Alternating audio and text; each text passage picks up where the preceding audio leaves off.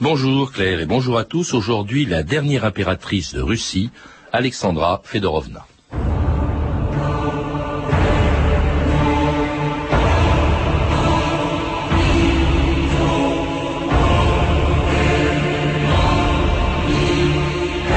On ne peut pas régner innocemment. C'est injuste.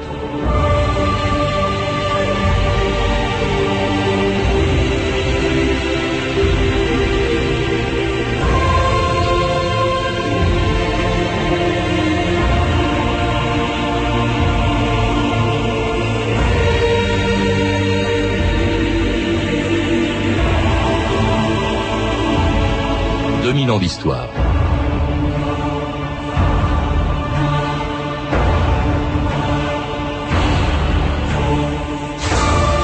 Quand elle s'est mariée avec Nicolas II le 24 avril 1894, pour le meilleur et pour le pire, Alexandra Fedorovna n'imaginait pas encore qu'elle ne connaîtrait que le pire. Depuis son arrivée à Saint-Pétersbourg jusqu'à son exécution en Sibérie pendant la Révolution de 1917, sa vie n'a été qu'une succession d'épreuves. Le destin de celle qui fut la dernière impératrice de Russie ressemble un peu à celui de Marie-Antoinette.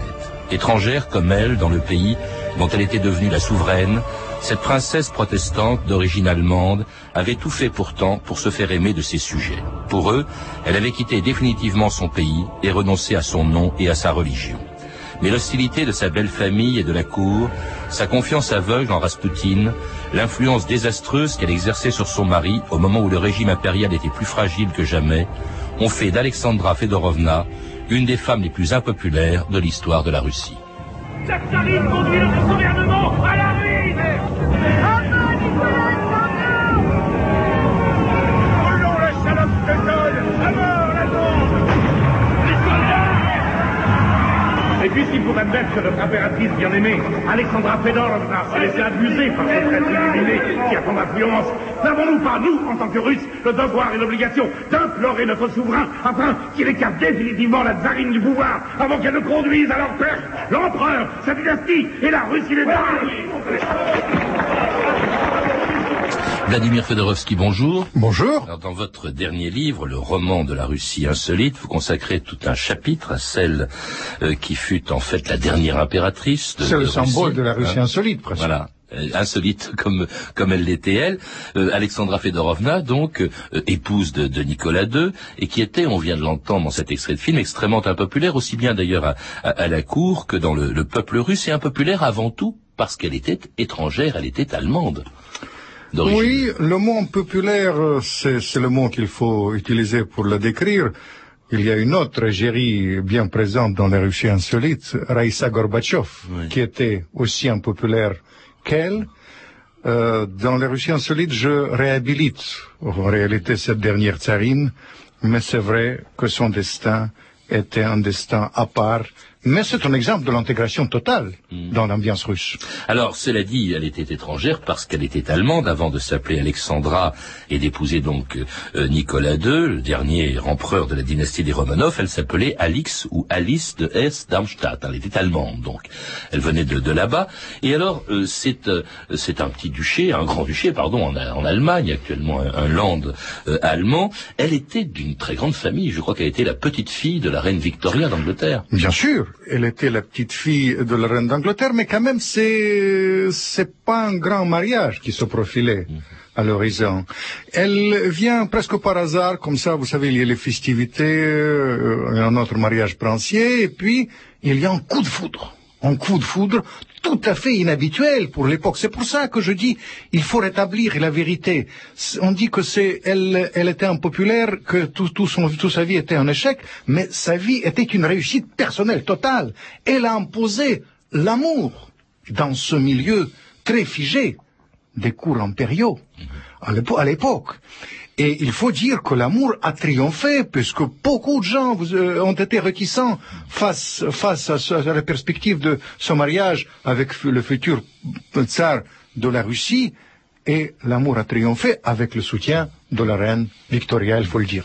Amour partagé, hein, parce que Nicolas II aussi adorait sa femme, alors qu'il avait eu quelques maîtresses avant de se marier en 1894. Ça arrive aux autres. Et ils se sont aimés jusqu'au bout, Nicolas et Alexandra.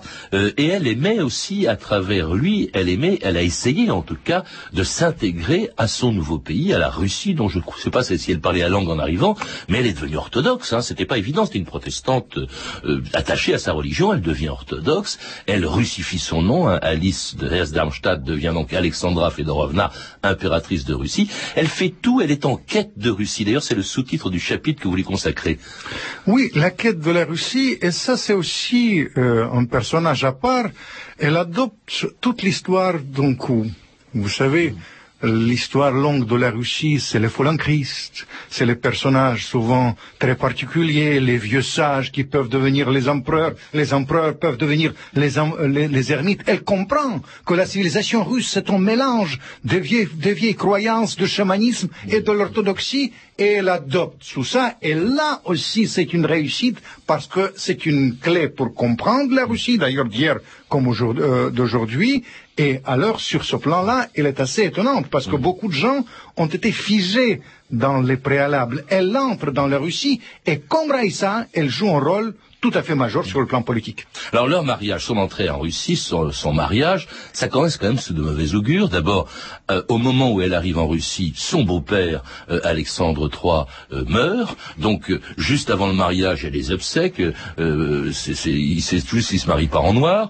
Bon, certes, elle devient du même coup impératrice. Nicolas II n'est plus l'héritier du trône. Il devient empereur. Et puis alors, mauvais présage aussi, quelques mois plus tard, il y a le couronnement. Et là, il y a un drame qui se produit à Moscou, lors du sacre de Nicolas et Alexandra, 1300 personnes sont tuées.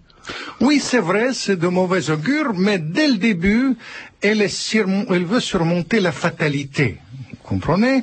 Et elle participe pleinement comme une sorte de grande égérie politique du XXe siècle, déjà dans toutes les affaires de la Russie.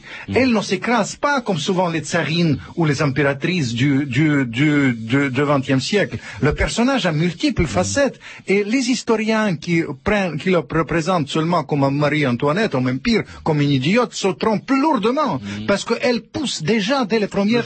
Quand j'en ai parlé, Vladimir Fedorovski, c'est parce que il y a des analogies dans leur destin. C'est pas du tout qu'elles se ressemblaient l'une et l'autre, Marie-Antoinette et... Moi, je fais l'analogie plus moderne, je vous dis, je la compare volontiers avec Raïssa Gorbatchev. Ah oui. Alors, il y a quand même, je l'ai dit, vous l'écrivez d'ailleurs, les drames du début, hein, ces morts à Moscou. Alors, les Russes voient ça d'un mauvais présage, elles commencent à ne pas être bien vues, on se dit, mais c'est peut-être sa faute, parce qu'ils sont très superstitieux quand il y a 1300 morts dans une bousculade qui se produit le jour du couronnement. Et puis elle est mal vue dans sa belle famille, sa belle-mère qui est très possessive, Maria Fedorovna, la mère de Nicolas II, ne l'apprécie pas beaucoup. Et encore une fois, elle n'est pas seule. Oui.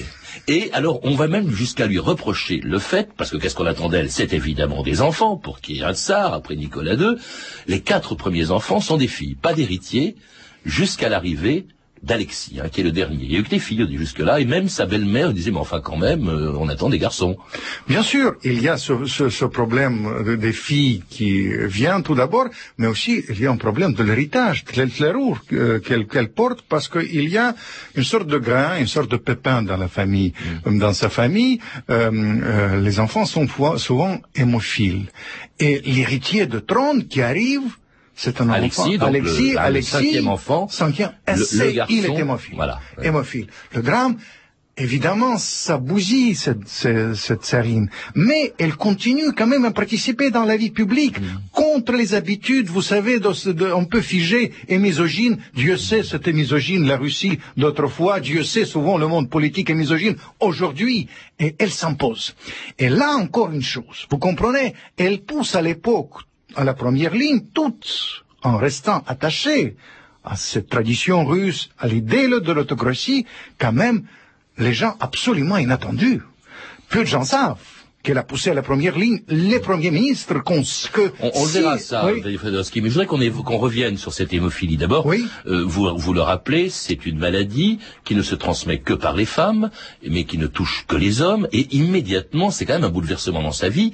Elle culpabilise au maximum, elle se considère comme responsable de cette maladie très grave dont est atteint son fils, et d'ailleurs qui vient de son pays. Je crois même que ça s'appelait à l'époque le mal de Hesse. Hein. Absolument, c'est la maladie qui était héréditaire par rapport à sa famille. Complexe de la culpabilisation reste présente en elle, mais c'est une femme foncièrement sincère. Il faut voir en elle non seulement cette facette hantise par rapport à ce qui est arrivé à son fils, mais aussi le désir de sauvegarder sa famille. Elle comprend bien que le monde politique est impitoyable et le cours de Tsar c'est encore plus impitoyable. Elle essaye de sauvegarder son foyer et évidemment elle est un peu je dirais frustrée dans la réalité, parce que sa belle famille ne l'accepte pas du tout et la Russie ne le comprend pas. Et elle se replie un peu sur elle-même, elle devient neurasthénique, elle se dit il y a de quoi avec la maladie de son fils, cet isolement dans lequel elle se trouve, jusqu'à l'arrivée à Saint-Pétersbourg d'un moine inconnu et qui prétend pouvoir guérir son fils. Qui es-tu donc? Grigory Rasputin, je viens de Pokrovskoye en Sibérie. Votre Majesté, c'est le père Grigory. Il arrive de Sibérie. Il vient bénir Alexis. Petite mère.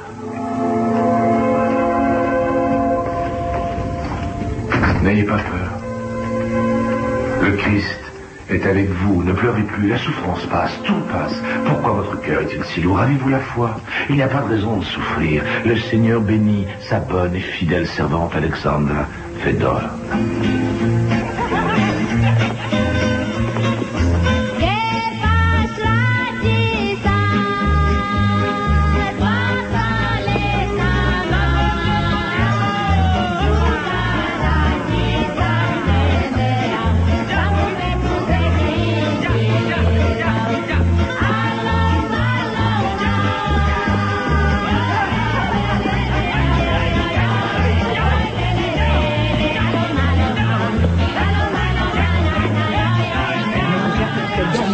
Bien sur France Inter, 2000 ans d'histoire. Aujourd'hui, la dernière impératrice de Russie, Alexandra Fedorovna, qui donc accueille à la cour impériale Vladimir Fedorovski, qui accueille Rasputin. Alors avant de parler de Rasputin, je voudrais qu'on évoque quand même une chose que j'ignorais totalement, je l'ai appris en vous lisant, le fait qu'elle était quand même, elle avait un certain mysticisme, cette femme, elle croyait un petit peu en des charlatans, etc. Et il y avait déjà dans son entourage quelqu'un qui ressemblait un peu à Rasputin, qui était d'ailleurs français, qui s'appelait Philippe, c'est ça? Absolument, il y a un autre guérisseur qui a précédé Rasputin, qui est venu dans la cour impériale, qui a soigné un tout petit peu Tsarevitch. Elle a cherché Rasputin, et c'est vrai que les personnages de type Rasputin ont existé à travers toute l'histoire de la Russie. J'évoque ça à partir d'Ivan le Terrible dans le roman de la Russie insolite, mais vous savez qu'ils existent aujourd'hui, puisqu'il y a tout un département des services secrets qui s'occupe toujours de ces gens-là et qui répertorient. C'est pour ça que la Russie insolite est transversale. Mais pour revenir à Rasputin, je dois vous dire avec beaucoup de gravité que je suis tout à fait persuadé que non seulement l'image de la tsarine, la dernière tsarine, a été souvent une désinformation historique, mais aussi l'image de Rasputin, une grande désinformation historique. Revenons aux choses politiques. Politiquement, tous les deux, si vous me permettez, ils ont été tout à fait positif pour l'histoire de la Russie. Ils ont poussé à la première ligne des plus grands réformateurs de la Russie, notamment un premier ministre Stolypine, unanimement considéré aujourd'hui comme le personnage le plus intéressant du XXe siècle, en Russie du moins. Et puis, sur le plan, je dirais, tout à fait humain, Rasputin n'a tué personne. Moi, j'ai feuilleté l'autre jour son journal. Il a soigné plein de gens, non seulement Tsarevitch, il savait. Oui, parce qu'il faut rappeler une chose, d'ailleurs Fedorovski, tout le monde ne le sait pas nécessairement, si la tsarine accueille ce moine qui ressemble vraiment à un clochard quand il arrive, qui est très fascinant comme personnage, c'est parce que son arrivée à la cour correspond à une amélioration de l'état de santé de son fils. C'est pour ça qu'elle le défend contre vents et marées et contre tous les ragots qui tournent autour de Rasputin et qui étaient fondés quand même pour beaucoup d'entre eux. C'était quand même un type pas assez débauché quand même. Et ça nuisait beaucoup au prestige de la famille impériale. Deux remarques à propos propos de ça, je vous signale tout d'abord qu'il a eu des dons tout à fait extraordinaires de guérisseur, Jules Soignet, plein de pauvres, qui est une grande tradition chamanique de la Russie. Il faut comprendre que la Russie, c'est une quand même un mélange de la civilisation. Et deuxième chose, n'oublions pas que Raspoutine représentait pour elle un symbole de la Russie internelle. J'aurais aimé de la présenter comme un vieux sage, vous savez, celui qui est si bien décrit par Dostoïevski dans Les Frères Karamazov. Je vous signale que ces personnages, encore une fois, ils ont existé avant, c'était personnifié par Raspoutine, mais ils ont existé jusqu'à la fin de XXe siècle, et notamment maintenant, parce qu'il y a toujours dans l'entourage de gouvernants russes un Raspoutine. Une permanence. Et quatrième élément que j'introduis, Raspoutine, avec son bon sens, il a posé des questions directes et il a donné des réponses directes, notamment sur l'avenir de la Russie et sa participation éventuelle dans les guerres. Il disait, s'il y a les guerres, ça va inévitablement provoquer la révolution, sans parler des choses plus farfelues.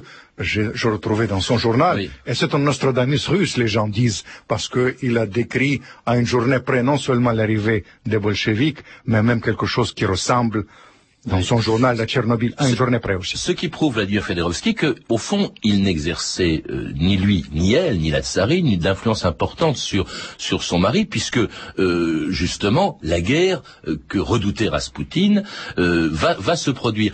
Cela dit, quand même, vous le dites d'ailleurs dans votre livre, cette femme dont nous parlons, comment dirais-je, l'impératrice de Russie, la tsarine, était très conservatrice. Elle était attachée à la Russie, mais surtout à une Russie autocratique, à un pouvoir arbitraire comme celui qu'exerçait son mari Nicolas II et tous ses prédécesseurs. C'est très difficile à le dire. Je pense que les vrais responsables de l'évolution de la Russie, c'est justement les gens qui ont tué la Raspoutine, c'est les intrigues de la cour impériale, la partie de la guerre qui a remplacé les poches avec la participation de la Russie dans la guerre, tandis que eux, ils poussaient en première ligne, je vous dis, les premiers ministres qui n'ont pas été si mauvais. Leur influence politique, je conteste formellement qu'elle était tellement négative. Et finalement, une autre chose. Soyons très clairs que Raspoutine a été tué, tandis que ses adversaires, bien plus tard, ont tué plein de gens. 25 millions de morts dus à l'arrivée de régime totalitaire en Russie, dit mon ami Alexandre Yakovlev. En tout cas, cette influence politique va devenir considérable, justement, au moment où se déclenche la Première Guerre mondiale, quand la Russie entre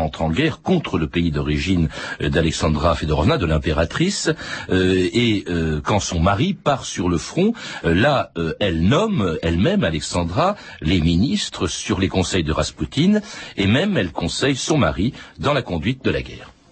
Nous pourrions aller vers le nord, jusqu'à Riga, mais nous sommes en hiver déjà, et ce seul fait devrait permettre de stopper l'avancée ennemie. Le sud est vulnérable, la Galicie l'est particulièrement. Quel est le meilleur choix, nord ou sud? Vers le nord. Le père Grigori demande que tu ordonnes d'avancer en direction de Riga. Je l'ai vu en songe la nuit dernière. Ce message lui fut inspiré par un songe qu'il fit la nuit dernière. Alors Alexandra et Raspoutine conduisant la guerre de Saint-Pétersbourg où ils se trouvent alors que le tsar est sur le front, c'est vrai ça C'est vrai, mais je voudrais vous dire encore une fois, vous comprenez, on la présente comme une simple idiote, quelque chose comme ça, tandis que tout le monde sait, Mitterrand a eu son astrologue, Eltsine a pris la décision de la guerre en Tchétchénie, aujourd'hui sous l'influence de l'astrologue, sans parler de Reagan et j'en passe, c'est les meilleurs. Pour revenir à ça, c'est vraiment ne pas conforme à la réalité historique. Cette présentation de cette dame, je pense que aussi, c'était fait consciemment pour disculper. Après, et pour diaboliser Raspoutine et disculper les bolcheviks qui vont tuer sauvagement la famille impériale. Puisqu'il participe à la conduite de la guerre, et comme la guerre tourne mal, immédiatement on l'accuse, elle, Alexandra, de faire le jeu de l'Allemagne sous prétexte qu'elle est d'origine allemande. Est-ce que c'était vrai, ça? Absolument, c'est une grande manipulation qui a été montée pour essayer de l'évincer des affaires. On songe sinon de la tuer, ou du moins de la mettre au monastère. C'est un vrai complot, et je le prouve dans la Russie insolite, qui a été déterminée par les choses, par la partie de la guerre, les gens qui ont voulu que la guerre continue, et surtout qui ne voulaient pas que la proposition de bon sens, d'ailleurs, de Raspoutine, amène à la sortie de la Russie de la Première Guerre mondiale. Raspoutine qui est donc assassiné le 29 décembre 1916, alors là, évidemment, elle est effondrée. C'était l'homme qui, croyait-elle, sauvait son fils, et puis il disparaît. Je crois qu'elle allait sur sa tombe tous les jours qui ont suivi l'enterrement de Raspoutine, jusqu'à la révolution, la première révolution, celle de février 1917, Vladimir Fedorovski. Et là, donc, se met en place un gouvernement provisoire. Le tsar abdique, et avec sa famille, avec Alexandra, avec leurs enfants, ils sont en quelque sorte en résidence surveillée dans leur palais de Tsarskoïe Selo, près de Saint-Pétersbourg, qui s'appelait Pétrograd d'ailleurs à l'époque. Cela dit, le régime qui se met en place, bon, c'est fini, il n'y a plus d'empire russe, mais le régime qui se met en place ne cherche pas des pas trop, comment dirais-je, cruels vis-à-vis de la famille impériale. Bien sûr, parce que le premier chef de gouvernement donne sa parole personnelle, il jure sur l'honneur qu'il va simplement exiler la famille impériale. Il va donner la possibilité d'ailleurs au tsar, à la dernière tsarine, d'aller en Angleterre, et l'Angleterre se désiste à l'époque d'ailleurs. C'est bien dommage. C'est la famille d'Alexandra. Vous comprenez, c'est les familles proches, ils portent quand même une sacrée responsabilité face à cela. Cela dit, vous comprenez, j'ai suivi, je raconte dans la Russie insolite, Raïssa Gorbatchev au moment de la fin du communisme. Je dois vous dire, il y a un parallèle tout à fait étonnant entre l'attitude de Nicolas II et de Gorbatchev. Tous les deux veulent éviter les fusions du sang. Vous comprenez? Et je suis tout à fait certain que si tous les deux agissaient autrement, ça aurait pu provoquer les fleuves de sang, sinon l'apocalypse mondiale dans le cas de Gorbatchev, avec 10 000 têtes nucléaires. Vous comprenez? C'est une responsabilité quand même assez étonnante qu'ils ont pris, et ils ont assuré ça avec vraiment beaucoup d'audace. Et ça, c'est pas assez dit, parce qu'il dit, le tsar se dégonfle. Il se dégonfle pourquoi? Parce qu'il veut éviter l'effusion de sang. Alors, il se retrouve donc, d'abord, en résidence surveillée à Tsarskoïe Selo, puis comme ils ne peuvent pas partir en Angleterre parce que l'Angleterre ne le veut pas, nous sommes toujours en guerre, il faut le rappeler.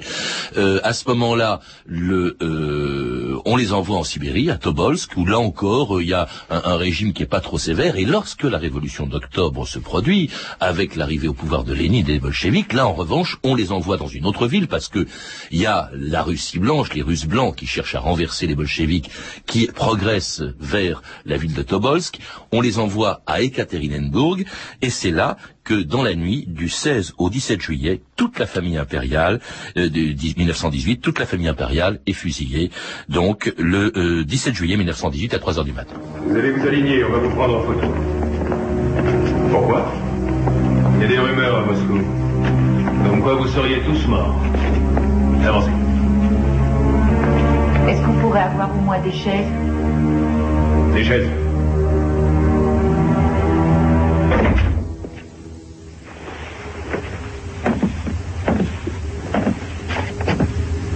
Pour crime contre la Russie, le Soviet de l'Oural vous a condamné à mort.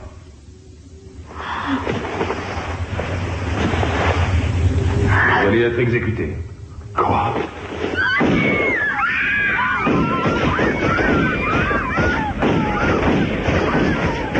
C'était donc l'exécution de toute la famille impériale dans la nuit du 16 au 17 juillet 1918, la fin des Romanov. En fait, on a mis des années, Vladimir Fedorovski, à savoir ce qui s'est passé. Dans un premier temps, le régime bolchevique n'a rien dit, puis ensuite mais c'est bien plus grave, on a répondu des contre-vérités, on dit toujours, même dans cette séquence, on dit c'est soviet de l'Oural. Il y a les preuves irréfutables que c'était Lénine qui a pris personnellement la décision, d'ailleurs Trotsky le confirmait, de tuer la famille impériale. N'oublions pas qu'ils ont tué tout d'abord les enfants.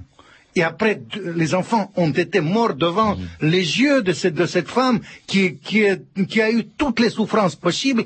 Et c'est pour cette raison qu'il faut essayer de rétablir la vérité. Je suis toutes les Égéries du XXe siècle dans les Russies insolites. Je pense que c'est une grande Égérie. Que si elle continuait quand même à exercer les affaires, on aurait pu éviter, ou du moins, cette tragédie. Je suis absolument certain que ce désir de repentir des Russes est lié avec le fait qu'elle était enterrée solennellement avec ses enfants, avec l'empereur de toute la Russie, 80 ans après, à Saint-Pétersbourg. Mais dans ce que je veux dire, c'est que, d'abord, en Russie, le gouvernement bolchevique a dit que le tsar avait été tué, mais que la famille impériale avait été mise en lieu sûr, d'où ensuite l'histoire d'Anastasia, qui a fait croire qu'elle avait pu en échapper, la quatrième fille du couple impérial. Mais en réalité, on a découvert très tard le corps, je crois que c'est à la fin des années 70, les corps. On a ensuite pu établir qu'il s'agissait bien de la famille Romanov. Ils sont donc enterrés à Saint-Pétersbourg depuis 1998, je crois. Qu'est-ce qu'on pense aujourd'hui en Russie de cette famille impériale et surtout d'Alexandra, de cette impératrice qui était quand même, vous le dites vous-même, très impopulaire, en tout cas à la fin de sa vie. Elle est très impopulaire, mais comme dans le cas de Raïssa Gorbatchev, la vérité s'éclate petit à petit. Elle est considérée aujourd'hui vraiment comme une grande égérie du XXe siècle. C'est pour ça d'ailleurs, j'évoque ça dans la Russie insolite. Et je suis aussi certain que ce désir de rétablir la vérité historique, de repentir, c'est quelque chose de tout à fait sain. Et disons, le rétablissement de la vérité à propos de Nicolas, la dernière tsarine, fait partie de ce désir de repentir des Russes.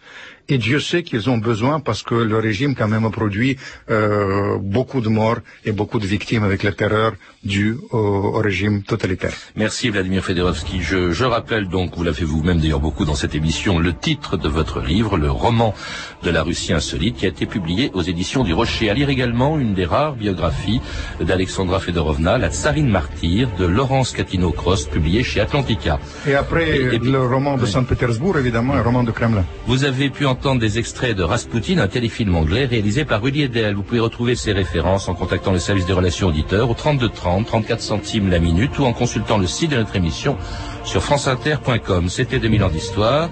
Merci à Alain Arnstram, Jean-Philippe Jeanne, Claire Destacan, Claire Tesser et Cédric-Joseph Julien. Une réalisation de Anne Kobilac. Demain, dans 2000 ans d'histoire, un sujet dont il est beaucoup question en ce moment.